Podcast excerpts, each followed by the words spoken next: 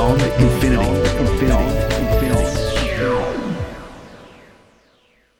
John, I, I read an article in Wired UK about a guy there, a journalist who, who just out of interest decided to switch his default on his uh, web browser to DuckDuckGo instead of Google. or Internet Explorer or Firefox. Yeah. or, yeah, yeah. and I think that, and actually DuckDuckGo does draw on uh, on some of the other search engines as well, but not Google so much. So it might yeah. use it'll it'll refer to Bing, for example, which Mm-hmm. is a Microsoft powered search engine. But none of these are anywhere near as big and powerful and mighty as Mm-hmm. Google's search engine.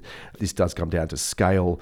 DuckDuckGo processes about 1.5 billion searches every month. Google processes about 3.5 billion searches each day. You know, Google has 115,000 employees worldwide. DuckDuckGo has 78 employees. So they're very, very different beasts.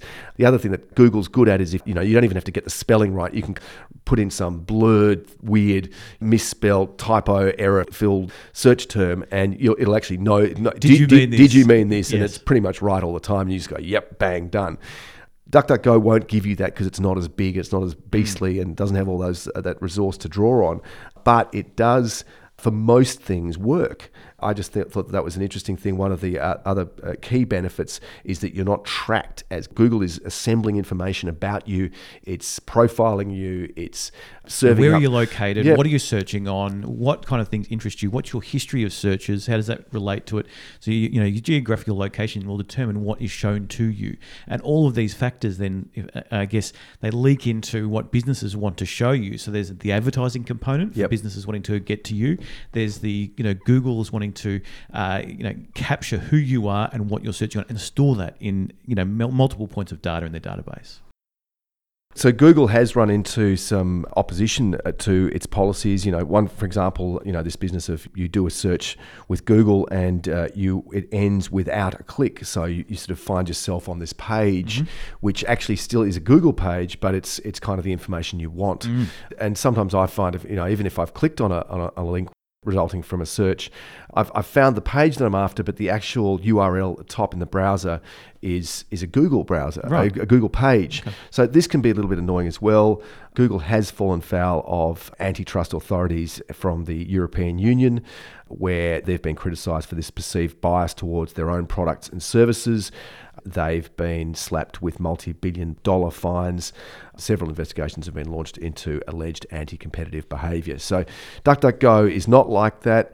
It isn't the perfect search engine, but for most things, it seems to do a pretty good job. And uh, I'm going to keep using it. I've, I've switched my, my Mozilla Oh, Firefox over? browser. Well, Yeah. Mm. I've, I, I mean, I've just turned it over in settings so that I, I'm going to use it as my default and just see how I go. I mean, I've already noticed that it's not quite as good. So does it record your history? So if you like, if I search on something today, and then in a few days' time I decide to, you know, what was that thing I was looking for? I found, I had found a web page. Sometimes I'll retype the search into Google, and it's automatically already coming up as a predicted search of what I want to do because I searched on it two or three days No, ago. it doesn't give you. So it doesn't give you any it's- history. it's- it Yeah. looks stripped down. You kind of look at it and go, "Gee, that doesn't look like this rich, big page full of stuff Mm. that, that Google gives you." It doesn't have that ability to preempt or to work out, you know, your type, what your typos mean, or what you're really looking for. Mm-hmm.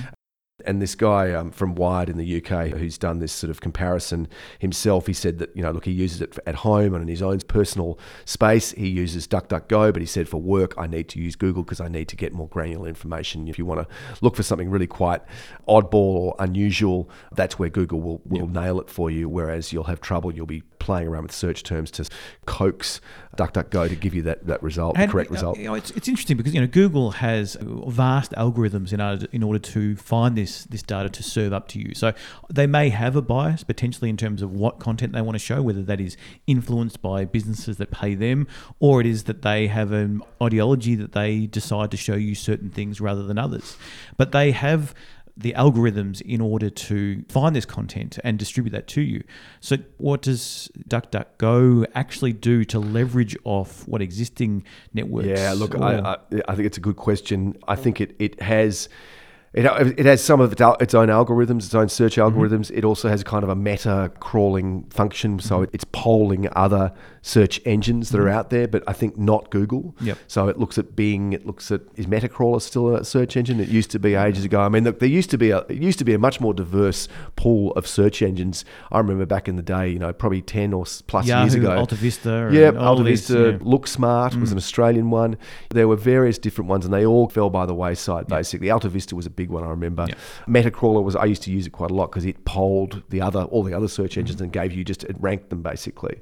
The, the issue with any of these search engines is that once marketers know how to game the system, if DuckDuckGo, for example, became the dominant search engine, then the marketers will game the system because they know how to keyword stuff or uh, you know put articles so that when someone searches, their article comes up number one. And that's why Google is such a powerful engine because it's able to look at what are the games that the marketers are playing, these businesses that whatever get to number one.